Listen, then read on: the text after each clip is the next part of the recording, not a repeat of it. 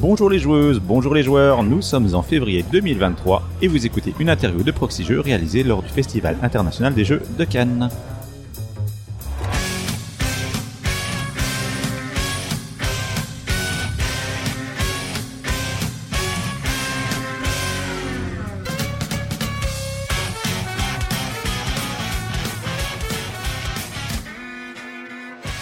Je suis Drew et je suis accompagné de Elodie. Bonjour Elodie. Salut Drew.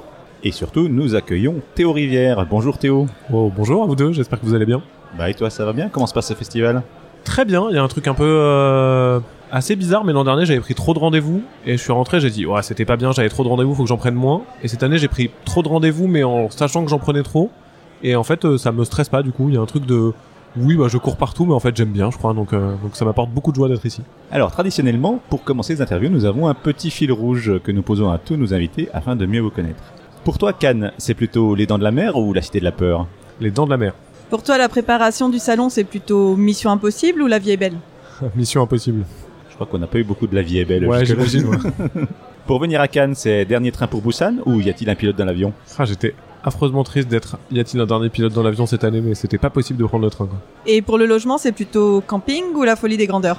C'est clairement la folie des grandeurs cette année. Et le jeu à deux pour toi, c'est plutôt Rocky ou Dirty Dancing? Dirty Dancing. Ah, Ça, c'est pareil, on n'a pas eu beaucoup de Rocky. Ouais, y a pas de joueur de jeu d'affrontement, c'est dingue. Les gens sont sympas. Pour toi, les rencontres avec les éditeurs, c'est plutôt Mon voisin le tueur ou Les copains d'abord? Les copains d'abord. Et pour finir, le off, c'est plutôt une nuit en enfer ou la fièvre du samedi soir? Une nuit en enfer. Très appuyé, Oui. comme beaucoup de monde ont pu nous le dire. Ah, c'est dur, hein, vraiment, c'est un. Et c'est une, une petite tristesse, quoi. J'ai adoré vraiment l'ambiance du off, c'était vraiment un truc que je trouvais très cool. Mais là, j'ai. Alors que je ne suis pas vieux, j'ai plus l'âge, quoi, en fait. C'est tellement dur de rentrer, c'est tellement bruyant, tellement. euh, J'ai beaucoup d'estime pour les auteurs et les autrices qui vont présenter des prototypes, parce que c'est nécessaire pour certaines personnes. Mais c'est un taf euh, monumental, quoi. Et avec la chaleur qui règne, ça aurait pu être la fièvre du samedi soir aussi. hein. Aussi. Peut-être que après, tu vois, ça se transforme un peu après minuit. Donc Théo, nous t'avons déjà interviewé sur la chaîne de Proxy Jeux. La dernière fois, c'était en 2020 au Festival de Cannes, euh, déjà. Et depuis, beaucoup de changements de ton côté. On te voit un peu partout. Tu es devenu un vrai professionnel de la com. On te voit sur Twitch, dans les podcasts même, puisque tu as 6388 avec euh. Et donc, est-ce que c'est une véritable volonté de communiquer ou c'est quelque chose qui est plutôt dans ton ADN et, et tu t'es orienté là-dedans naturellement? C'est un peu des deux. Euh, c'est parti de deux constats en fait euh, à peu près sur cette période. La première c'est qu'on se plaignait beaucoup, nous les auteurs et les autrices, du fait qu'on était un peu invisibilisés. Euh, souvent on n'est pas cité par les médias ludiques, les maisons d'édition ne le mettent pas toujours en avant et, et ça peine pas mal de monde. Et vraiment je me suis dit bah en fait je vais arrêter de me plaindre et je vais faire en sorte que je sois plus visible, comme ça on m'invisibilisera certainement moins. Et avec un peu de chance par rebond on invisibilisera certainement un petit peu moins les personnes avec qui je bosse ou même les auteurs et les autrices d'une manière générale. Donc ça c'était la partie un peu conscientisée et la deuxième c'est que j'ai un peu mal vécu le confinement d'un point de vue social. Moi j'aime vraiment ce genre d'ambiance là de Cannes, de rencontrer plein de gens, de discuter avec plein de monde. Et à un moment ça m'a clairement euh, fait un peu du mal euh, mentalement, j'en avais j'étais un peu triste de pas voir plein de gens.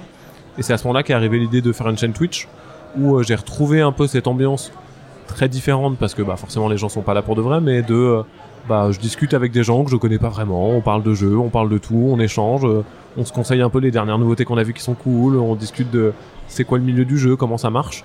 Et, euh, et Twitch au départ c'était vraiment ça quoi, c'était euh, se lancer dans un truc pour retrouver de manière un peu altérée mais néanmoins sympathique, un peu cette ambiance là. Et puis bah comme ça a bien marché, que les personnes étaient super, bah, c'est resté maintenant et c'est un truc que je fais euh, avec plaisir et sans grande contrainte quoi. C'est euh, et je pense que le jour où ça j'aurais pas envie de le faire, je le ferai plus. Euh, mais à l'heure actuelle, ça m'apporte euh, vraiment plus de joie que de trucs de com que je pourrais me dire ah c'est bien, les gens ils vont plus acheter mes jeux parce que j'en parle. Non, il y a vraiment plus un truc de bah en fait ça me rend heureux alors euh, je le fais quoi. Et est-ce que tu penses que les gens, ils achètent plus les jeux parce que t'en parles? Je pense pas beaucoup. Mais euh, à chaque fois que je dis ça, les personnes autour de moi disent ah tu minimises le truc. Donc peut-être que je minimise le truc sans trop m'en rendre compte. Mais je suis pas certain parce que il n'y a pas eu de différence notable sur mes chiffres de vente de jeux ces trois dernières années. J'ai des jeux qui ont mieux marché, mais c'est des jeux qui sortaient à ce moment-là, donc c'est dur de savoir. Mais des jeux qui marchaient euh, pas très bien ou moyennement ont pas été bouleversés par le fait que je communiquais plus. J'ai un avantage par rapport à d'autres jeux, c'est que et d'autres auteurs et autrices, c'est quand je sors un jeu, je suis assez certain qu'il passera pas inaperçu, au moins dans la communauté francophone. Ça veut pas forcément dire que les gens vont l'acheter, ça veut dire que les gens auront conscience que le jeu existe. Ce qui, moi, me donne le sentiment que si derrière j'ai bien bossé, normalement, ça pourrait se transformer en quelques ventes. Mais euh, à la fin, euh, je suis suivi sur Instagram par euh, 3000, euh, je sais pas, 800 personnes et sur Twitch par euh, j'ai 150 personnes sur mes lives. C'est euh, c'est peanuts par rapport à la vie d'un jeu au final, quoi. Donc même si tout le monde se dit trop bien, et évidemment il y a des bots et des gens qui s'en foutent. je vais acheter les jeux de Théo Rivière parce que je le suis sur les réseaux. Mais en fait, ça va représenter 1000 boîtes, quoi. Et 1000 boîtes, c'est chouette, mais c'est pas significatif dans la vie d'un, dans le succès d'un jeu, en tout cas. Et donc tu as commencé Twitch pendant le confinement et tu as réussi à continuer dans un agenda déjà bien chargé au quotidien après confinement? Ouais, clairement, et ça c'est pas toujours facile. Donc, euh, ce qui a changé ces derniers six mois, c'est que maintenant, quand je n'ai pas l'espace mental pour le faire, je ne le fais pas, en disant désolé, je suis fatigué ou j'ai pas le temps, et les gens sont parfaitement ok. Là où la première année, j'étais très euh, ok, c'est tous les mardis, tous les jeudis, c'est comme ça, c'est pas autrement. Même si j'ai pas envie le matin, tant pis, je me force un peu. Euh, là maintenant, je suis un peu plus relax sur ça. C'est presque essentiel. J'aurais du mal euh, si je devais faire sauter des choses dans mon agenda trop chargé. Ça serait pas ça en priorité, je pense. Bon, ça serait la compta, mais je suis obligé de la faire. Et donc justement, tu t'es servi euh, de ton Twitch pour faire récemment un événement caritatif à la période du Black Friday, c'est ça? Ouais, tout à fait. Tu t'es associé à Accessi Jeux, que- dont tu étais le parrain. Tu es toujours le, parrain eux? Je suis toujours le parrain. Ils ont décidé que euh, ils changeaient plus de parrain ou de marraine chaque année et que c'est juste quand tu aurais l'opportunité d'avoir quelqu'un qui aurait envie de le faire et qui serait euh, ouais euh, pertinent ou pertinente, ils changeraient. Donc euh, je reste le parrain d'Accessi Jeux pour le moment.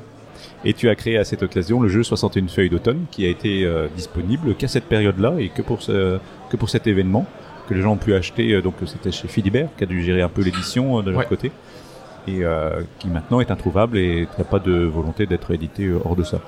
Je crois que si pragmatiquement je regarde, je suis pas certain que le jeu soit assez bon pour mériter une vie éditoriale classique, du moins pas assez originale plutôt. Euh, ça reste un petit roll and write euh, dont je suis très fier, je suis très content. Et euh, Erwin qui a fait les illustrations sont magnifiques.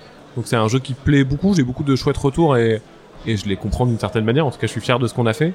Mais je suis pas certain qu'aujourd'hui un jeu de cet acabit qui arriverait en boutique arriverait à trouver sa place dans l'offre pléthorique de roll and write déjà tous excellents. Après, on se refuse rien, donc c'est possible qu'on fasse quelque chose un jour.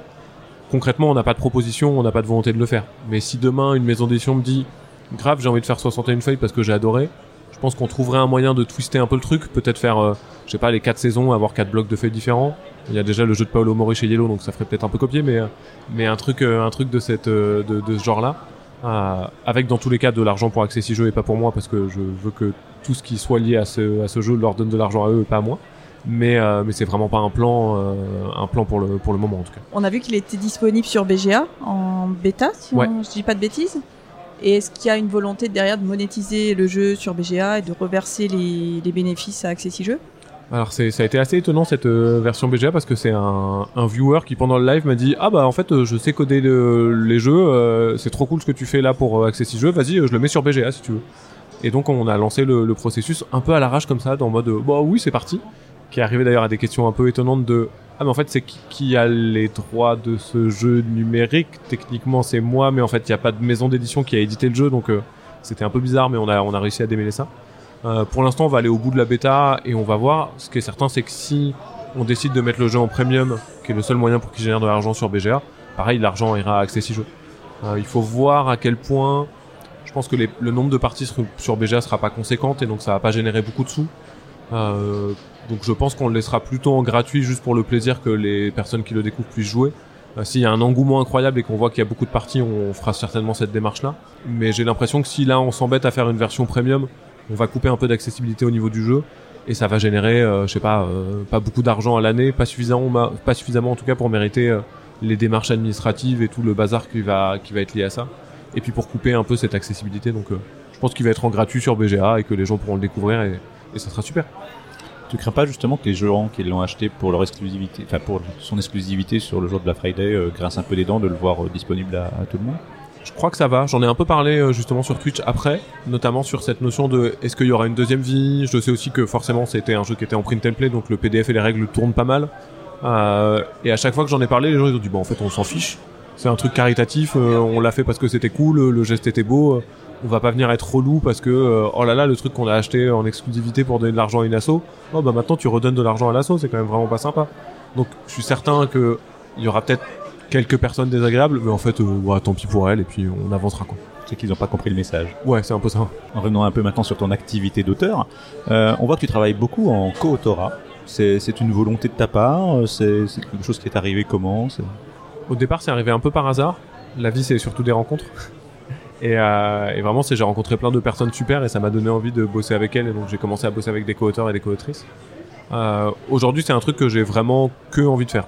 C'est-à-dire qu'à moins d'avoir, ça a été le cas un peu pour Détective Charlie d'une certaine manière, euh, des jeux où l'idée est presque finie au moment où l'idée arrive. Détective Charlie, c'est un jeu où il n'y a pas eu de développement au moment où je me suis dit, je vois comment agencer le jeu. On pouvait pas rajouter grand chose, si ce n'est des scénarios, et j'ai eu des co-scénaristes, l'effet et l'art sur le jeu. Mais en termes de développement mécanique, ça a été très très vite. Donc à part dans ces rares cas-là, en fait, si j'ai un morceau d'idée et qu'il faut bosser, je me dis bah avec qui je vais le faire en fait. J'ai l'impression que à deux ou à plus, on fait des meilleurs jeux, on va plus loin, on a plus d'idées, et aussi parce que c'est vachement plus sympa pour moi, à la fois sur euh, le ping-pong de brainstorming qu'il peut y avoir, et je crois vachement à cette idée un peu de cerveau collectif, de si on réfléchit tous les deux à un truc, on va avoir une sorte de troisième idée qui sera vraiment meilleure que la somme de nos deux idées aurait pu l'être. Et aussi, euh, ça je l'ai conceptualisé il y a pas si longtemps que ça, avec les As d'or en 2021, mais sur euh, les joies et les peines du milieu du, jeu et de la vie d'un jeu après sa sortie. Euh, quand La Maison des Souris et Détective Charlie ont été nommés aux As d'or et, ont perdu tous les deux, euh, bah en fait, sur Détective Charlie, ça m'a pas fait grand chose parce qu'il y avait un truc de j'avais personne avec qui le partager réellement. Alors un peu l'effet hilar, Piper Thibodeau, l'illustratrice, elle est canadienne, je l'ai jamais rencontrée, on n'a jamais discuté. Mes trois chefs de projet sur le projet chez Yellow qui se sont succédés étaient partis de chez Yellow, donc je pouvais partager un peu avec elle, mais c'était pas pareil. Et c'était moins fort que partager avec euh, Elodie Clément sur la Maison des Souris, Mhm. qui en plus d'être ma co-autrice et mon épouse, donc on était, c'était encore plus facile de partager la joie et la peine d'être nommé et de perdre. Il y avait un truc vachement plus fort.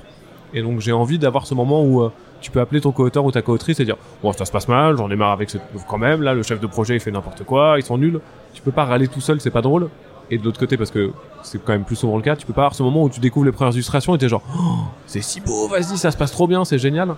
Et là à plusieurs bah tu l'as à puissance 1000 donc euh, je préfère mille fois en termes de, de plaisir le faire des jeux à plein. ouais. Ouais, ça permet de temporiser les hauts et les bas qu'on peut avoir. 100%. Et je me suis toujours posé la question, quand on fait des co-autorat comme ça, qui va chercher l'autre euh, C'est assez variable. Chaque rencontre a été un peu différente et son s'est passé un peu euh, ouais selon un canevas qui était vraiment vraiment pas le même. Euh, je pense à la dernière personne avec qui j'ai commencé à faire quelques jeux, c'est Johan Goupy, avec qui j'ai fait Roi et Nautilus Island qui arrive chez Funny Fox, chez Gros Games pour Roi. Et, euh, et c'est vraiment parti de, je l'ai rencontré, on était un peu sous à une soirée à Cannes euh, en 2020 je crois. Et, euh, et j'ai pas conceptualisé que c'était l'auteur de Queens avec Bruno Catala euh, chez Mandou et, euh, je l'ai retrouvé euh, après sur Facebook et je lui ai envoyé un message lui disant ouais, mec Queens euh, ça m'a vraiment plu euh, c'est cool euh, bien joué euh, pour un premier jeu euh, félicitations euh, tu dois être content quoi et c'est lui qui m'a dit bah si tu veux on essaye d'en faire un ensemble ça pourrait être chouette et vraiment la, la relation s'est créée comme ça euh, à l'inverse la plupart des gens avec qui j'ai bossé c'est plus des histoires d'amitié de euh, bah Corentin c'est un bon exemple et le dit aussi Maxime Rambourg un autre euh, c'est des gens avec qui j'ai une amitié euh, voire plus très très forte et donc fondamentalement, j'ai envie de faire des choses avec eux parce que je les aime en fait. Donc il y a vraiment ce truc de vas-y, on continue parce que ça va être trop bien de faire des projets ensemble. Ce qui a changé un peu, c'est que avant j'avais peu de propositions spontanées de personnes que je ne connais pas. Et donc ponctuellement, j'ai essayé de bosser avec des gens où on avait échangé quelques mots. Je voyais que ça a fité un peu. Et j'ai eu une assez grosse mauvaise expérience euh, en 2020 avec quelqu'un que je connaissais pas bien, avec qui ça s'est vraiment très très mal passé. Et, euh, et ça m'a un peu coupé ça. Et aujourd'hui, j'ai tellement de propositions parce que les gens me repèrent peut-être un peu plus que je fais plus de trucs de euh, vas-y on se connaît pas mais allez on essaye on fait une petite réunion Skype parce que j'ai trop de propositions et j'ai trop peur que ça se passe mal maintenant. Oui, on peut imaginer beaucoup d'auteurs débutants qui chercheraient à avoir le nom de Théo Rivière sur leur jeu pour, euh, pour faire vendre, pour se Ouais. connaître. Ouais c'est ça plus de je suis pas certain qu'il y ait une volonté de se dire euh, le nom permettra de l'édition ou les ventes à la fin mais plus de se dire bah tiens je bosse avec quelqu'un qui a un peu de bouteille et donc qui a un côté un peu euh, c'est un grand mot mais un peu mentorat euh, partage. C'est Florian Grenier de Gros Games qui parle pas mal de la notion de compagnonnage dans le monde du jeu qui lui a été vachement formé par Ludovic Maublanc. Euh, clairement, moi j'ai été vachement formé par euh, Ludovic Antoine Boza, Bruno Catala, qui m'ont vachement appris à faire les trucs, rien que comment on découpe un proto, comment ça se passe. Et c'est vrai que trouver un jeune auteur ou une jeune autrice avec qui le faire, c'est un truc que j'aime bien. Mais, euh, mais aujourd'hui, j'ai presque pas le temps et j'ai trop peur que ça se passe mal pour le faire euh, régulièrement en tout cas. Quand tu dis que c'était une mauvaise expérience, c'est dans quel sens? On n'a pas réussi à trouver un rythme de travail qui nous convenait, notamment sur. euh, moi, je sais que je suis quelqu'un qui travaille vachement à l'envie, donc quand ça se passe pas bien, quand on n'a pas d'idée, j'ai tendance à laisser un peu un projet de côté. Et j'ai trouvé que de l'autre côté, il n'y avait pas une belle une belle écoute de mes idées. Donc il y avait vraiment un truc de. à plusieurs moments, j'ai proposé des choses et puis bah mon co-auteur de ce moment-là m'a dit ouais super, mais en fait il a rien intégré. Et, euh, et en fait moi ça m'a frustré comme j'aime vraiment pas du tout le conflit et que je sais pas très bien gérer ça, bah, j'ai un peu laissé pourrir le truc de mon côté en me disant bah tant pis, euh, ça avance pas et c'est pas grave, euh, ça me dérange pas. Je pense que lui il l'a mal vécu et que moi je l'ai mal vécu. Et, euh, et à un moment il y a c'est c'est c'est monté un peu, il y a eu un peu de reproches des deux côtés et, euh, et encore une fois comme je déteste le conflit, ça a été dur à gérer pour moi de d'être d'être vraiment trop mal à l'aise. Et quand tu bosses avec Bruno Catala, qui est quand même l'un des chefs, euh, on peut Un le dire piliers. comme ça, un des piliers du monde ludique français. Comment ça se passe Le- Votre premier jeu ensemble, c'était Nagaraja, c'est ça? Ouais, tout à fait chez Hurricane. Euh, ça se passe bien, globalement. Euh, Bruno, c'est quelqu'un de, formidable qui a, vraiment, il est à cette place parce que c'est un gros bosseur et qu'il est, euh, est brillant de ouf, quoi. C'est vraiment impressionnant de travailler avec lui. C'est aussi quelqu'un qui a des avis très tranchés. Donc, dans notre relation de co-autorat, typiquement, Bruno, c'est quelqu'un où je prends peut-être un peu plus de pincettes dans les retours. Euh, on prend des fois un peu plus de temps pour discuter, pour laisser mûrir les idées, pour être certain que, bah, on soit tous les deux en phase avec le truc. Là où, euh, bah, avec un Corentin euh, qui est avec qui j'ai plus l'habitude de bosser, avec qui on a une relation amicale qui est aussi un peu différente, on peut se dire facilement mais mec ton idée elle est nulle à chier là, vraiment on change les trucs. Je dis pas ça à Bruno. Euh, néanmoins c'est aussi quelqu'un qui je pense a conscience d'avoir une aura assez importante et qui est hyper prévenant sur ça. Euh, il va faire attention à ce qu'on soit ok, à ce qu'on ait testé, à ce qu'on en ait discuté. Et donc c'est quelqu'un avec qui j'apprécie de travailler aussi pour ça je suis régulièrement impressionné par euh, la qualité de ses idées et la vitesse à laquelle il fait les choses parce que on sent qu'il y a de l'expérience et du talent derrière tout ça parce qu'il est, il est hyper fort en fait, si je dois résumer. Donc, euh, oui, il est auteur à plein temps. Et, et toi aussi, du coup, maintenant, c'est ton métier principal. Tu, tu en vis, tu partages ton temps, on sait, avec euh, la team Kaidama. Ouais, tout à fait. Ça fait euh, ça fait cinq ans maintenant que j'ai quitté mon travail chez Roboprod qui était mon boulot précédent. J'ai eu une année où j'étais au chômage. Et la deuxième année, c'est plutôt Kaedama et donc nos travaux de commande qui m'ont rémunéré. Euh, et aujourd'hui, c'est vraiment euh, mes droits d'auteur qui me permettent de payer mon loyer et de payer mes courses et tout le reste, de gagner de l'argent. Je suis plutôt content de mon année 2022 qui est un peu rassurante et qui me permet de lâcher un peu de l'est en me disant que ça va bien se passer. Même si fondamentalement, bah, la structure éditoriale et la manière dont on est rémunéré, les auteurs et les autrices, fait que je sais pas à quoi, à quelle, à sauce je serai mangé en 2025. Et je suis un auteur qui, euh, j'ai des petits succès à, à plusieurs endroits, mais euh, j'ai pas fait un Dixit ou un Seven Wonders ou un Colon de Catane qui permet de me dire oui c'est bon, si je fais rien pendant 5 ans, je vais quand même pouvoir payer euh, ce que je dois payer. Ah, et donc il y a, il y a ce côté, c'est plus la, multi la multiplicité des jeux qui me fait vivre que euh, un gros carton. Et justement, tu vois des jeux comme ça qui, qui s'éteignent dans tes premiers jeux où il y a plus de, qui ne sont pas réédités du coup et qui, qui Un petit peu. J'ai pas mal de chance sur ça, je crois, parce que pas tant que ça. Euh, je peux les citer parce qu'il y en a trois en fait. C'est Shinobi Wata mon premier, Tapage Nocturne qui était chez Obvious Game, la boîte a fait faillite donc le jeu s'est arrêté, et euh, Glisse Glace chez Jeco avec Ludovic et Corentin, hein, qui était un jeu pour enfants qui a pas suffisamment bien fonctionné. Mais tout le reste, même euh, Sea of Clouds qui était mon deuxième jeu en 2016, on continue à en vendre, euh, je sais pas, 2-3 000 par an, euh, ce qui est pas des chiffres impressionnants, mais il y a toujours un truc de à chaque fois que je reçois mes relevés, je suis un peu genre bah cool, les gens continuent de bien aimer ce jeu, il continue sa vie, on fait quelques... Il doit faire un tirage tous les deux ans, je pense, chez Yellow, donc c'est... Non, c'est euh, c'est assez chouette de voir que peu de jeux se sont vraiment éteints, euh, même s'il y a des choses où euh, bah, les relevés de vente sont vraiment pas terribles, et je sais que dans un ou deux ans, ça sera complètement fini, mais, euh, mais au global, je suis, je suis plutôt verni sur ça pour l'instant. Et qu'est-ce que tu ressens quand justement euh, t'apprends qu'il va pas être réédité ton jeu? Il y a une petite forme de déception et en même temps il y a un truc de je crois que j'ai été un peu trop biberonné au shonen et donc moi il y a un côté très Naruto ou DBZ de se dire bon, en fait j'avais qu'à faire mieux et je vais faire mieux sur le prochain et si le jeu s'est arrêté c'est parce que moi j'étais pas j'étais pas le meilleur à ce moment-là bah, je vais essayer d'être le meilleur et c'est parti je vais me défoncer Euh, mais forcément comme euh, il y a toujours de l'affect sur les jeux encore plus là ça rejoint ça mais quand tu l'as fait avec des copains ou des copines bah il y a un truc de c'est un peu triste quoi après, euh, j'attends d'être dans ma période Bruno Catala, Ludovic Maublanc, et dans 15 ans, je ressortirai les jeux, et, les rééditions me permettront de reprendre un peu ce, truc chouette. quoi. Tu disais donc tu arrives à en vivre et Twitch dans tout ça, on voit qu'il y a des gens qui sub, ça t'amène euh, un petit peu de revenus, c'est et, et d'un autre côté aussi euh, la les versions numériques de tes jeux type BGA, c'est des choses qui commencent à compter. C'est Euh, Twitch, pas du tout. Je pense qu'en toute transparence, j'ai dû faire 74 euros le mois dernier. la fortune. Donc c'est vraiment léger. Les plus gros mois, les moments où j'étais un peu plus actif, j'ai dû faire 200 balles, je pense.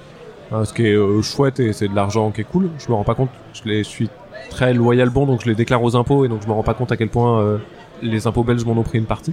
Euh, et donc c'était suffisant pour se dire bah cool, je me suis acheté une webcam un peu chère, bah j'étais content de l'acheter, ça m'a pas stressé de l'acheter, donc c'était bien. mais c'est clairement pas significatif et c'est un truc que je veux pas devenir significatif. Euh, je dis toujours aux gens, abonnez-vous plutôt à euh, Penelope Gaming ou à la Barricadée. Je suis content, c'est leur boulot pour de vrai, elles font ça mieux. Donnez-leur d'argent à elles, moi j'en ai pas besoin, quoi. C'est, c'est pas, c'est à aucun moment j'ai envie que ça soit quelque chose qui soit rémunérateur et stressant pour moi, justement parce que ça me donne le luxe de se dire, bah si euh, demain personne me sub, bah en fait euh, tant pis quoi, euh, je m'en fiche. Je serais triste quand même parce que c'est une preuve de reconnaissance, mais euh, en fait j'ai pas besoin de cet argent et j'ai pas envie d'en avoir besoin à un moment ou à un autre. Les adaptations numériques c'est un peu différent euh, parce que pour le coup ça peut être potentiellement vraiment rémunérateur. Après j'ai peu de jeux sur euh, Board Game Arena et c'est le seul truc qui marche vraiment. Les apps ça existe plus vraiment vraiment. Et le seul que j'ai qui marche fort et qui est en premium c'est Draftosaurus qui marche de manière vraiment très correcte, mais qui euh, en termes de gestion, c'est la team Kaedama qui perçoit les droits d'auteur et pas moi directement. Donc je vois que sur la team Kaedama, c'est pas nul. Euh, mais ça, j'ai pas l'impression que moi ça m'impacte directement, même si par rebond, forcément ça l'est. Bah, on va venir justement à ton travail avec la team Kaidama. Tu nous fais une super transition. Incroyable. Merci beaucoup. Euh, Est-ce que tu travailles différemment quand tu, enfin, vous travaillez différemment quand vous faites les jeux qui vont sortir sous vos quatre noms et ceux euh, de commande Ouais, complètement. Le, truc principal qui fait qu'on travaille différemment, c'est on a des plannings en fait. Euh, là où euh, sur un jeu d'auteur, bah il y a des grands moments de l'année, Cannes et scène, un peu pareil ludique où je me dis il faut que ce proto il soit fini, mais en fait si j'ai pas d'idée, bah je m'en fous, je le mets dans un coin et j'en fais un autre et on verra plus tard. Dead Cells qu'on présente là avec avec la team et le Scorpion masqué, fondamentalement il y avait une fenêtre de tir pour le moment où la campagne Kickstarter sera lancée, il y avait une fenêtre de tir pour montrer le jeu à Evil Empire qui est l'équipe du jeu vidéo, il y avait des deadlines qui étaient très précises, on pouvait pas dire bah désolé en fait euh, le KS on le décale de un an parce que bah en fait on n'avait pas trop d'idées donc euh, on l'a pas fait quoi. Donc fondamentalement, ça, ça change énormément de choses parce que ça met une petite pression et surtout ça crée un axe de priorité vers ces projets-là plutôt que vers les projets personnels. C'est aussi pour ça qu'on est content de travailler à 4, c'est que ça permet de, à un moment où j'ai pas d'idée j'ai plus envie de bosser sur ce bosser sur ce projet, je sais pas trop, bah vas-y, je tape dans la main de Corentin, il prend le relais et puis à un moment il est saoulé, il tape dans la main de Ludovic et on a cette émulation un petit peu permanente qui nous permet de normalement pas faire de vraies pauses sur le développement. Euh, après, au-delà de ça, et de quelques questions financières de ces Kaedama qui perçoit l'argent et on touche une avance un peu plus tôt en termes de développement. Là où un jeu c'est au moment où c'est fini qu'on va commencer à toucher des sous. Là c'est au moment où on acte le fait qu'on va faire le jeu avec la maison d'édition qu'on touche une avance. Au-delà de ça, on les traite vraiment comme des jeux habituels. Euh, on les développe avec le même cœur, avec la même volonté, avec l'idée de faire la même chose. On compose à 4, ce qui est plus difficile de composer à 2 ou à 1 ou à 3. Euh, mais autrement non, ça change ça change pas grand-chose euh, à tout ça. Sur les boîtes physiquement, par contre, c'est visible. Quand c'est un jeu de Kaidama, c'est noté Kaidama, et quand c'est un jeu de vos quatre noms en hauteur, en, en tant qu'auteur, c'est les quatre noms qui sont mentionnés. C'est pas si vrai parce qu'en fait on laisse le choix à la maison d'édition. C'est-à-dire que nous, on- quand euh, les gens nous demandent, on dit bah on est ok pour Kaedama, on est côté pour, on est ok pour Team Kaedama. On préfère un peu nos quatre noms, mais on est ok pour nos quatre noms. Et notamment sur des petites boîtes, quand on a fait euh, 8 Big Box Double Rumble pour euh, Yellow, bah, en fait la boîte elle était minuscule. S'ils mettaient nos quatre noms, il n'y avait pas la place pour le titre, donc ils ont mis juste Kaedama. Mais euh, c'est marrant parce que j'ai vu passer ça sur euh, Twitter il y a pas longtemps de quelqu'un qui théorisait un peu ça. Mais non, il y a vraiment rien de conscientisé. C'est, euh, c'est, c'est, pour nous c'est un peu la même chose quoi. Aussi parce qu'on fait les jeux de la même manière. Et est-ce qu'il vous arrive de faire des jeux, euh, non pas pour des éditeurs, mais pour des entreprises ou du serious game, ce genre de trucs? On l'a fait un tout petit peu, notamment notre notre exemple classique, c'est on a fait un jeu de formation pour Royal Canin sur l'apport en micro et macronutriments dans l'alimentation pour les chiens et les chats. Euh, et c'était un chouette projet parce qu'il était porté par euh, une veto et une personne qui s'occupait de la communication qui étaient toutes les deux top. La veto adorait les jeux, donc on s'était bien marré. En pratique, c'est un peu chiant à faire. Et comme on est euh, assez feignants tous les quatre et on est vraiment pas bon pour faire des choses qu'on n'a pas envie de faire, euh, on a essayé d'arrêter le plus possible de le faire ponctuellement parce que je sais pas, il y a un truc un peu excitant, parce que les personnes sont chouettes, on, pourra le refaire, mais dans l'idée on, on le fait quand même pas beaucoup. Aussi parce que c'est des canaux de recherche de boulot qu'on maîtrise pas et qu'on cherche pas à maîtriser, et aussi parce qu'on n'est pas les plus conciliants euh, sur des, choix de game design. Euh, là, on avait encore des réunions sur certains projets. Et on a un peu tendance à rien lâcher quoi. Si on a l'impression que le jeu mériterait d'aller dans cet axe-là et qu'on est persuadé d'avoir raison, même si au niveau production il faut changer quelque chose, nous on n'a pas envie de lâcher euh, notre choix de game design. Et souvent ces projets d'entreprise, il faut un peu faire des concessions fortes, de se dire ah non mais le public cible c'est ça, mais on a besoin qu'il y ait ci. Et donc on a on a essayé de les abandonner au fur et à mesure parce que ça ça nous amusait pas assez en fait. Et donc aujourd'hui, euh, quel est ton ratio de travail, euh, Team Kaidama, euh, Théo Rivière auteur Est-ce que c'est quelque chose de constant, d'évolutif en fonction des périodes, peut-être Clairement, ça bouge et c'est dur euh, d'avoir un bon chiffre, mais là où euh, il y a 4 ans, c'était vraiment 80% Kaedama, 20% à casquette d'auteur, je pense que ça a eu tendance à s'inverser, peut-être euh, 30-70%, mais je fais plus de boulot euh, comme auteur que de boulot pour la team Kaedama, aussi parce qu'on a eu un moment euh, envie de lâcher un peu des projets, d'en faire un petit peu moins, de prendre un peu plus le temps. Alors, on s'est aussi rendu compte qu'on travaillait assez mal à distance. Ah, donc pendant le confinement, ça a pas très bien marché, donc on, on a on a aussi acté qu'on allait faire pas grand chose pendant le confinement. Et clairement, Ludovic comme Coran, comme Corentin pas du tout, Ludovic comme Antoine euh, ont aussi une volonté de lever le pied de manière euh, assez significative. Euh, tous les deux, ils ont eu une très belle carrière, ils ont fait plein de bons jeux. Ils en parleraient mieux que moi, mais je pense que ils sont à un moment où le carrefour est un peu vers le. Bon, en fait, on va profiter un peu et on va pas trop se forcer, quoi. Donc euh, fondamentalement, ça fait qu'on encaisse moins de projets à deux, même si pour l'instant Ludovic et Antoine continuent de bosser sur tous nos projets. Mais on se dit, bah, on va pas en refaire plein parce que si on, si on met plein de places dans la machine, euh, au moment où ils ont envie de faire une pause et on va pas les forcer, quoi. Et vous avez bossé aussi pour euh, des pièces de théâtre, me semble-t-il? Ouais, tout à fait. On a fait deux projets avec une compagnie suisse qui s'appelle la compagnie Yann Duvendak, euh, qui est une compagnie qui est venue nous chercher sur un premier projet fin 2018 et on a travaillé 2019, qui est le truc le plus cynique de ma vie, puisque on a fait un projet accompagné par Philippe Cano, un, un médecin spécialisé dans la gestion de crise, sur comment est-ce que le monde réagirait s'il y avait une pandémie mondiale. Zut, il y a eu une pandémie à la fin de notre travail.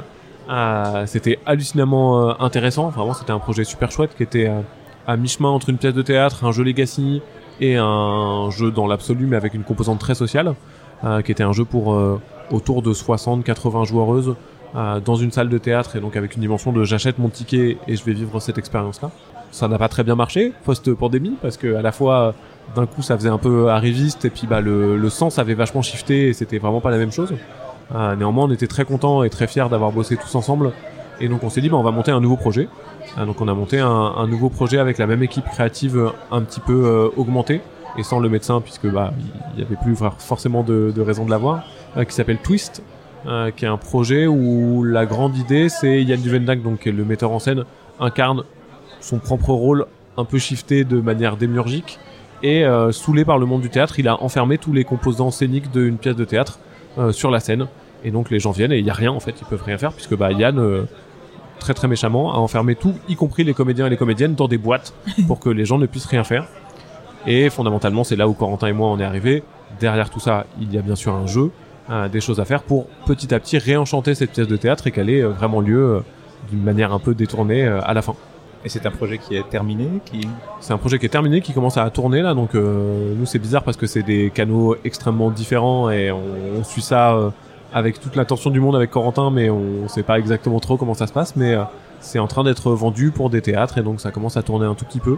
Euh, ils ont fait euh, une série de représentations à Marseille et une série à Lyon il y a pas très longtemps et je crois que ça va plutôt continuer puisque les retours sont euh, des programmateurs et des programmatrices sont plutôt encourageants là à l'heure actuelle, donc on croise les doigts. Euh, Guettez le, la, la programmation de votre théâtre euh, du coin. euh, c'est possible qu'un jour il y ait Twist et que vous alliez jouer un truc qu'on a conçu au final.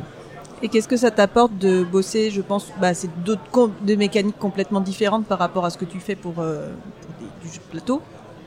C'est un peu la même réponse, c'est les gens en fait, je crois. De... Il y avait un truc hyper chouette et moi c'est- je suis un peu dans ce mood là en ce moment de rencontrer des gens qui n'étaient pas du milieu du jeu. De, euh, ça fait presque 10 ans que je traîne dans ce milieu, j'ai rencontré plein de gens vraiment formidables et je continue d'en rencontrer. Mais à un moment on tournait un peu en rond, c'est un peu les mêmes discussions, les gens ont un peu les mêmes références. Et, euh, et là c'était super de rencontrer des gens qui étaient intéressés par le ludique d'une manière générale, mais qui n'avaient pas joué à Dixit, qui savaient pas forcément ce qu'étaient les aventures du rail, qui avaient pas envie de discuter du rachat d'Asmodée euh, par machin truc chouette, et on se retrouvait à avoir un, un vent de fraîcheur qui était vraiment significatif. Et au-delà de ça, c'est une équipe qui est euh, créativement qui est incroyable. Euh, vraiment, c'est des gens qui sont euh, brillants et brillantes, qui ont des idées euh, formidables, et pas du tout sur ce qu'on fait. Et donc il y avait un truc hyper enrichissant de discuter avec eux, de voir comment un projet allait se monter. Et après, moi, j'ai fait des études de lettres, j'ai travaillé à, Poitiers pendant mes études à la scène nationale, donc c'est un truc que j'adore le théâtre contemporain, c'est un truc qui me, parle beaucoup. Donc j'étais aussi content de, retrouver un peu cet univers-là et de mettre un, un pied dedans. Mais, mais t'as tout à fait raison, c'était pour nous, c'était pas du tout la même chose. C'était très très très très différent, mais en fait c'était un gros défi et c'était hyper riche de le faire euh, avec ces super personnes. un vent de fraîcheur par rapport à un projet euh, traditionnel de jeu de Ouais. société. 100% ça. Et il y aura d'autres projets à venir du même type? Pas tout de suite parce que c'était trop fatigant, je crois. Euh, notamment sur le système créatif, c'était des semaines de résidence, donc euh, on était donc Antoine et Ludovic se sont impliqués un peu de loin sur ces deux projets. Ils ont suivi un peu le développement, mais c'est Corentin et moi qui avons fait les semaines de résidence. Et donc on a fait en 2022, je sais plus 7 ou 8 semaines où on était loin de chez nous. Corentin a une famille, des enfants, donc loin de sa famille et de ses enfants. et on devait bosser dans des villes un peu différentes partout en France et en Suisse. C'était vraiment épuisant, plus que ce qu'on aurait imaginé. Et donc là, euh, clairement, si on me dit tu veux refaire un projet pour 2023, non, je veux dormir. mais euh, mais on reste en relation et il y a là encore des histoires d'amitié assez fortes qui se sont tissées entre tout le monde. Donc euh, donc c'est possible que plus tard on, on pour quelque chose. Et dans tous tes co-autorat, est-ce qu'il y a un auteur avec qui tu rêverais de travailler? Hmm. euh, Tout plein en fait. Parce que euh, bah, je suis un gros geek en fait, j'adore jouer à plein de jeux et donc donc il y a plein de gens dont j'estime le boulot et il y a plein de gens dont je trouve la créativité incroyable. Euh, les deux qui me viennent en premier, c'est Paolo Mori, un auteur italien extraordinaire, régulièrement très mal édité, mais j'adore ce qu'il fait.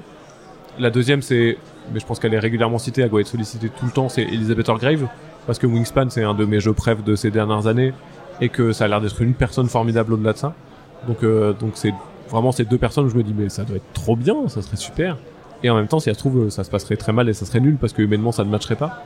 Mais en tout cas, c'est deux personnes dont j'estime énormément le, travail. Euh, Paolo Mori plus sur la multiplicité de ses jeux, il y a plein de jeux que j'ai adoré.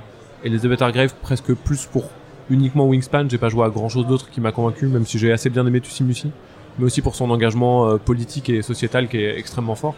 Ah, donc c'est des gens dont j'estime beaucoup le travail et forcément ça me donne envie de bosser avec eux. Euh, mais comme, je sais pas, Richard Garfield, euh, plein de plein plein de gens qui sont euh, qui sont formidables. La chance que j'ai, c'est que le milieu francophone est suffisamment petit pour euh, aujourd'hui j'ai bossé avec tous les auteurs francophones dont j'étais hyper fan à une époque. j'ai eu la chance de faire des jeux avec Antoine, avec Ludo, Maublanc, Boza, avec Bruno Feduti, avec Bruno Catala. C'est des gens dont, dont moi j'étais un gros gros fanboy quoi. Il y avait vraiment un truc de j'adore leur boulot et le milieu est suffisamment petit et suffisamment accueillant pour que j'ai eu la chance de les rencontrer et d'échanger, voire de travailler avec eux. Alors on dit qu'un auteur euh, de livre, surtout si tu as fait des études de lettres, écrit toujours le même livre. Est-ce qu'on peut dire la même chose à un auteur de jeu Non, je pense vraiment pas, et c'est une des raisons, à mon avis, euh, dans les théories euh, du monde du jeu, on discute toujours de la place des auteurs et des autrices, et sur le fait que c'est pas un argument de vente fort, contrairement au monde du livre. Et ce qui fait aussi que les auteurs et autrices de bouquins ont généralement une, une présence un peu plus forte et un rapport de force différent avec le milieu éditorial? Guillaume Musso, il décide de faire son livre, il veut qu'il soit comme ça, il est comme ça quoi moi je découvre les illustrations de mes jeux à la fin des fois, donc je suis un peu moins impliqué. Euh, et je pense que ça vient de ce côté un peu euh, très différent. Si les gens ont aimé The Loop, je suis pas certain qu'ils s'éclatent vraiment fort à fou ou qu'ils euh, retrouvent euh, tout ce qu'ils ont envie de retrouver dans la maison des souris quoi. Et le fait que la plupart des auteurs et des autrices de jeux, sauf j'ai l'impression chez certaines personnes qui font que des gros jeux compliqués, puissent passer vraiment d'un truc à un autre, fait que aujourd'hui c'est dur d'être vraiment fan de quelqu'un et de retrouver toujours les, mêmes jeux. Néanmoins, j'ai des automatismes et des trucs que j'apprécie euh, plus. Euh, et des jeux qui ont été phares dans ma, dans ma, dans ma création. Je pense à Fantasy Realm de Bruce Gasgo qui m'a inspiré sur plein de trucs dernièrement et j'essaie de m'en détacher parce que c'est, c'est clairement un jeu sur lequel j'ai toujours envie de mettre un peu de Fantasy Realms un peu de partout. Euh, j'adore les jeux de collection, j'adore les conditions de victoire alternatives qui arrivent au milieu de la partie et je me rends compte que fondamentalement j'ai des petits trucs qui arrivent comme ça et qui sont là. Donc on peut retrouver peut-être pas une patte, mais des idées qui peuvent relier certains de mes jeux. Mais, euh, mais c'est dur d'imaginer un vrai leitmotiv extrêmement fort, je trouve. Justement, dans ce cadre-là, est-ce qu'il y a une euh, orientation, une mécanique de jeu que tu n'as pas encore faite qui t'attirerait euh, Je sais pas, un JCC, un Legacy peut-être un peu plus poussé? Oui. les deux que tu cites en fait je crois. Moi je suis un joueur de Magic au départ donc les jeux de cartes à combo c'est un truc que j'adore. En même temps ça me fait hyper fort à designer parce que c'est un truc sur lequel je vais pas. Ah, je suis plus de l'école, on met de l'iconographie sur les cartes qu'on met du texte. Et fondamentalement, ces jeux-là méritent des fois d'avoir des combos et des effets un peu plus complexes, mais je sais pas les faire, je crois. Et c'est des projets pas forcément évidents à, présenter aux maisons d'édition euh, qui sont pas toujours ouvertes à signer des legacy, euh, des jeux de cartes évolutifs. C'est des trucs où je pense que c'est souvent du travail de commande euh, lié soit à une grosse licence, soit à des auteurs et des autrices internes chez FFG entre autres. Et donc, bah, je fais pas partie de ce rooster-là. Néanmoins, bah, c'est des jeux auxquels je joue tout le temps avec grand plaisir, les jeux Legacy en tête de liste, mais vraiment c'est des jeux que j'adore, donc je rêverais d'en faire un. Mais euh, je pense que j'irai pas de mon propre chef. Et après, il y a plein de mechas que j'aime et que j'ai pas encore exploré suffisamment. Je pense au temps réel, qui est un truc que je trouve vraiment super. Et il y a plein de jeux euh, qui arrivent à renouveler le genre et qui sortent tout le temps. Et je me dis, mais oui, évidemment, Kite, fallait faire ça comme ça, mais c'est tellement malin. Pourquoi est-ce qu'on l'a pas fait? Bien joué. Euh, ou euh, j'ai un, un, une envie assez constante de faire un jeu de jeu partage tu choisis qu'on a fait un peu avec Onboard chez Captain Nipple avec la team Kaedama. Mais euh, mais clairement j'ai pas bu toute la bouteille du jeu partage tu choisis et je veux en boire un peu plus. Mais euh, j'ai essayé plein de fois et j'arrive pas à faire de trucs qui me qui me plaisent vraiment. Ok, à surveiller alors si ça sort dans les prochains, prochaines années, prochains jeux. dans 3 à 5 ans Et est-ce que tu as l'impression d'être étiqueté par les éditeurs pour un type de jeu, peut-être un peu party game ou jeu un peu léger si ça te- non ça me convient c'est peut-être difficile de quand, tu proposes des jeux un peu plus compliqués ou euh, plus experts, est-ce que tu as l'impression que c'est difficile de les, de les présenter? Non, ça va. Vraiment, le milieu est assez ouvert et euh, je pense à Roa et As de Loop qui sont les deux trucs un peu plus compliqués que j'ai pu faire. Euh, vraiment, les portes étaient grandes ouvertes quand on a commencé à les proposer. Et là, avec Philippe Gargov, euh, un, nouvel, un nouvel auteur et un, de mes co-auteurs sur un projet plutôt de cet acabit que plus léger. Euh, vraiment, quand on a pris les rendez-vous, on a eu aucun souci à, on a été très très bien accueillis, on n'a pas eu de problème. Le seul truc qui, qui est un peu la rançon de ça que j'ai un petit peu vécu, c'est, je sais pas comment bien formuler ça, mais c'est après la Maison des Souris, c'était dur de présenter des jeux pour enfants pendant un petit temps parce que les maisons d'édition s'attendaient à la Maison des Souris 2. Et il y avait un truc de, alors c'est cool, mais c'est un petit jeu de cartes un peu malin. Nous, on veut un truc en 3D euh, avec une boîte et on appuie et ça fait poète quoi. Et toi, t'es genre bah oui, je, je je peux pas faire ça à chaque fois, j'ai pas toujours les idées. Et puis c'est bien les petits jeux de cartes quoi. Et j'ai senti pendant un petit temps et c'est passé assez vite, mais qu'il y avait euh, une forme de petite déception, on va dire, sur ah je m'attendais à quelque chose d'autre que ce que tu présentes parce que les derniers jeux euh, ressemblaient à ça et les derniers qui ont été plus dans la lumière étaient forcément peut-être ceux qui ont le mieux marché. Et donc il y a une dimension de ah bah je veux des choses qui sont les trucs qui ont l'air de mieux marcher. Donc euh, donc à un moment c'était euh, un peu bizarre sur ça. Et donc pas de volonté de faire de jeux plus experts, plus... Non, pas spécialement. Moi, je me fais vraiment. En fait, je réfléchis pas trop vers euh, quelle direction je pars quand euh, je bosse sur des jeux. C'est vraiment le jeu qui m'amène, le co-autorat qui m'amène vers un, vers un terrain. Je suis assez certain que je ferai pas des gros trucs de 2-3 heures compliqués avec plein d'embriquements de mécanique. Simplement parce que je joue pas trop à ces jeux-là, donc je me sens pas légitime et j'aime pas trop ça, en fait, je crois. Mais euh, retourner sur du jeu jusqu'à euh, une heure, une heure et demie avec un peu de règles. Donc, fondamentalement, ça me dérangerait pas, en fait, tant que, tant que ça m'amuse. C'est vraiment ça le- le truc le plus important. Et est-ce que, comme Bruno Catala, tu rejoues beaucoup à tes jeux? Non, je suis tout l'inverse, je joue presque jamais à mes jeux, pour le coup, euh, et je suis assez euh, surpris dans le bon sens du terme de voir Bruno qui est à fond, qui joue tout le temps, etc. Moi, quand ça sort, j'ai plus envie, en fait, quoi. Euh, Je suis un peu saoulé, j'ai suffisamment joué, et en fait, j'aime trop découvrir des jeux pour rejouer à un jeu que j'ai, auquel j'ai déjà fait plein de parties. Donc, euh, hors festival, et hors exception de... Si j'ai une pote qui vient à la maison et qui me dit Ah, j'ai pas joué à Salt and Pepper, ça a l'air cool. Évidemment que je fais une partie avec cette personne. Si euh, je dois être en salon et je dois faire une animation paquet chips et que je dois jouer, évidemment que je joue avec grand plaisir.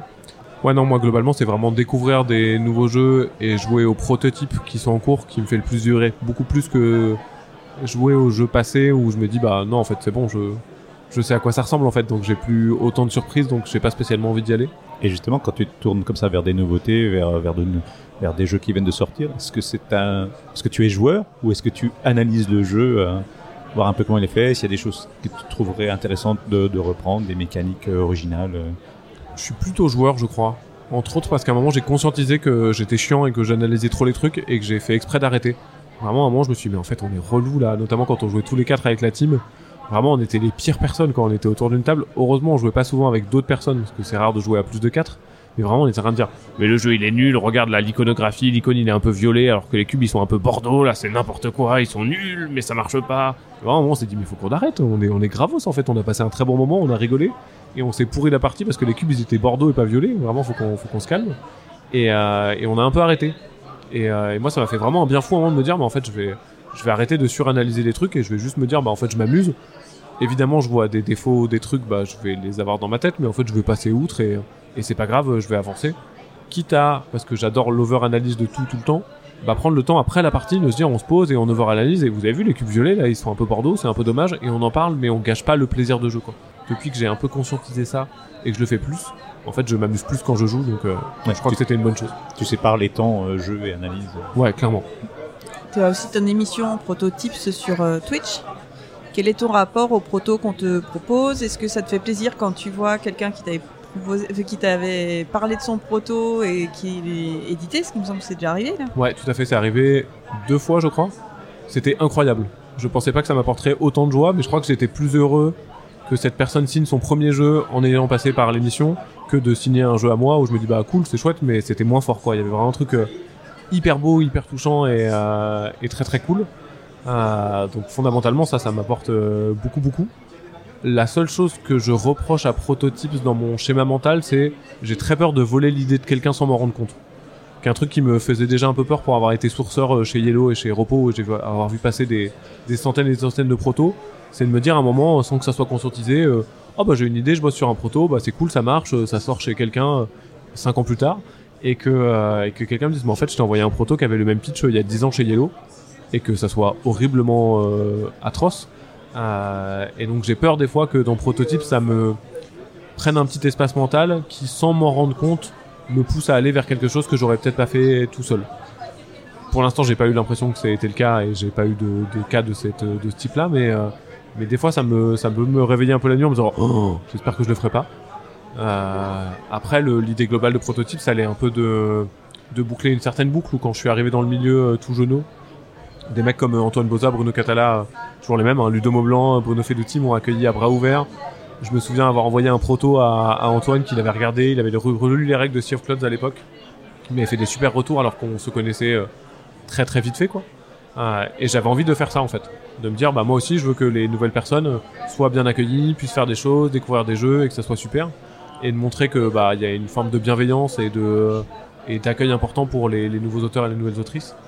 Et, euh, et en fait, je pouvais pas le faire parce qu'il y a trop de personnes aujourd'hui par rapport à ce que je faisais, euh, quand, ce qui s'est passé quand moi je suis arrivé il y a 10 ans. Et vraiment, si je relisais les règles qu'on m'envoie par mail ou qu'on me propose de manière euh, spontanée sur Facebook, je pense que je pourrais y consacrer trois jours par semaine et j'arriverais pas à tout faire. Et donc, à un moment, ça m'a travaillé de me dire bah, comment je fais pour perpétrer ça sans me bouffer la vie?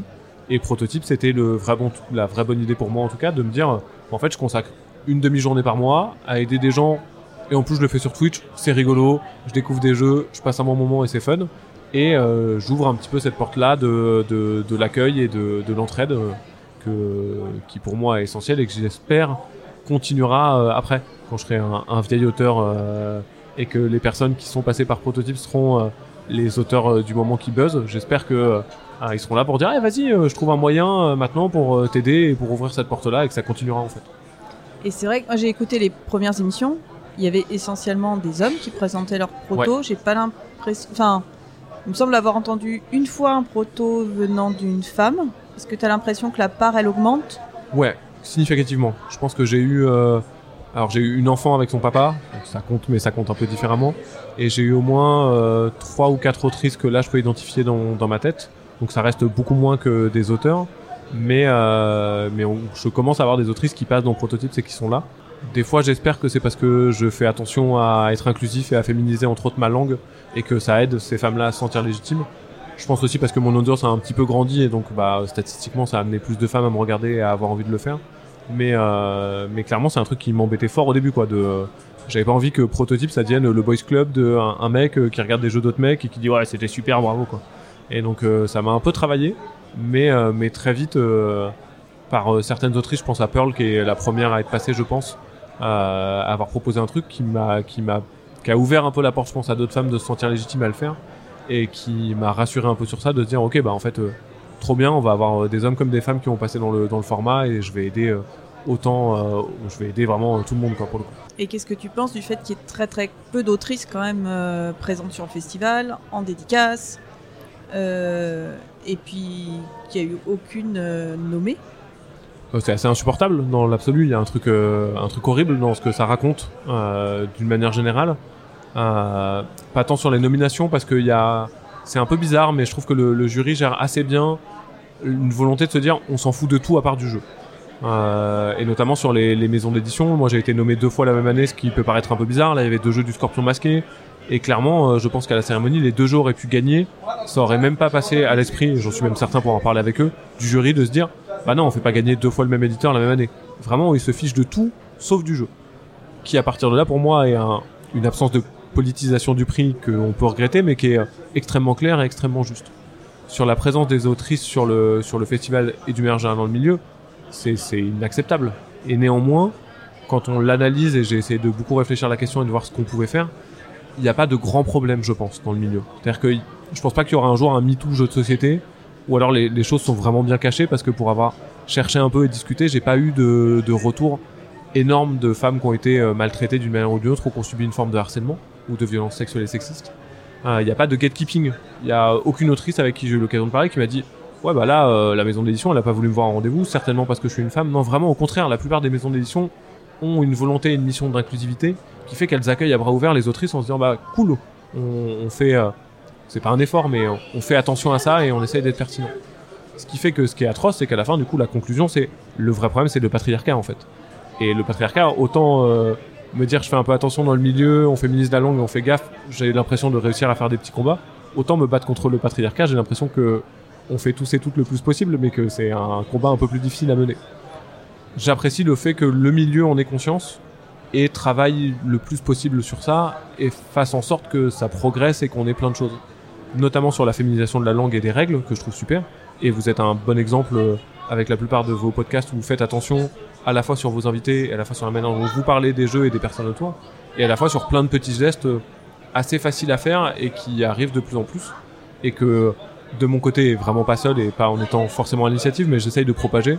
Notamment là, je fais une conférence juste après euh, à Cannes. La première chose que j'ai demandé à Forge Next quand ils m'ont proposé, c'est attention, moi je refuse de faire une conférence sur laquelle il n'y a que des hommes d'invités. C'est une conférence sur les jeux pour enfants. C'est un des rares domaines où il y a souvent des femmes d'invités.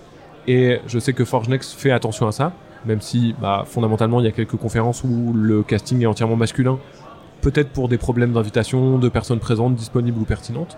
Mais je sais qu'en tout cas le milieu, euh, c'est une vraie question, les gens font attention et que ça évolue dans le bon sens, euh, de manière raisonnée quoi, et, volontaire. On va pas gagner euh, toutes les bagarres tout de suite, mais, mais personne se dit qu'il n'y a pas de bagarre à mener en tout cas. Grosse question. Ouais, on y a beaucoup réfléchi aussi. et c'est- Ok, moi je pense qu'on a fait le tour euh, de nos questions. Est-ce que tu as quelque chose à ajouter? Bah non, merci de, pour l'invitation. Ça me fait plaisir de, de, de vous revoir et d'être d'être sur le micro. C'est c'est assez rigolo parce qu'en plus, comme vous m'avez invité, je pense la première fois quand j'étais un tout petit bébou auteur euh, et je devais sortir 3-4 jeux où j'avais fait un format un peu plus long. Euh, et puis bah là, il y a eu Cannes en 2020 et Cannes en 2023. J'ai hâte d'être Cannes en 2028 puis Cannes en 2033 et puis de pouvoir réécouter les émissions un jour euh, pour me dire ah regarde là j'ai évolué ah là je disais n'importe quoi j'étais chiant et il y a vraiment un truc euh, un truc chouette dans, dans le fait de vous voir régulièrement et donc euh, bah merci d'être là de faire ce que vous faites et puis de de propager la bonne parole ludique donc euh, donc super Ah, Merci de t'être rendu disponible. On sait que les agendas sur Cannes sont souvent très bouqués, donc on va pouvoir te libérer, que tu puisses filer à ton prochain rendez-vous. Chères auditrices, chers auditeurs, si cette interview vous a plu, partagez-la. On se retrouve très vite sur Proxy Jeux pour une autre interview ou un autre format. À bientôt et surtout, jouez Jouez bien. bien.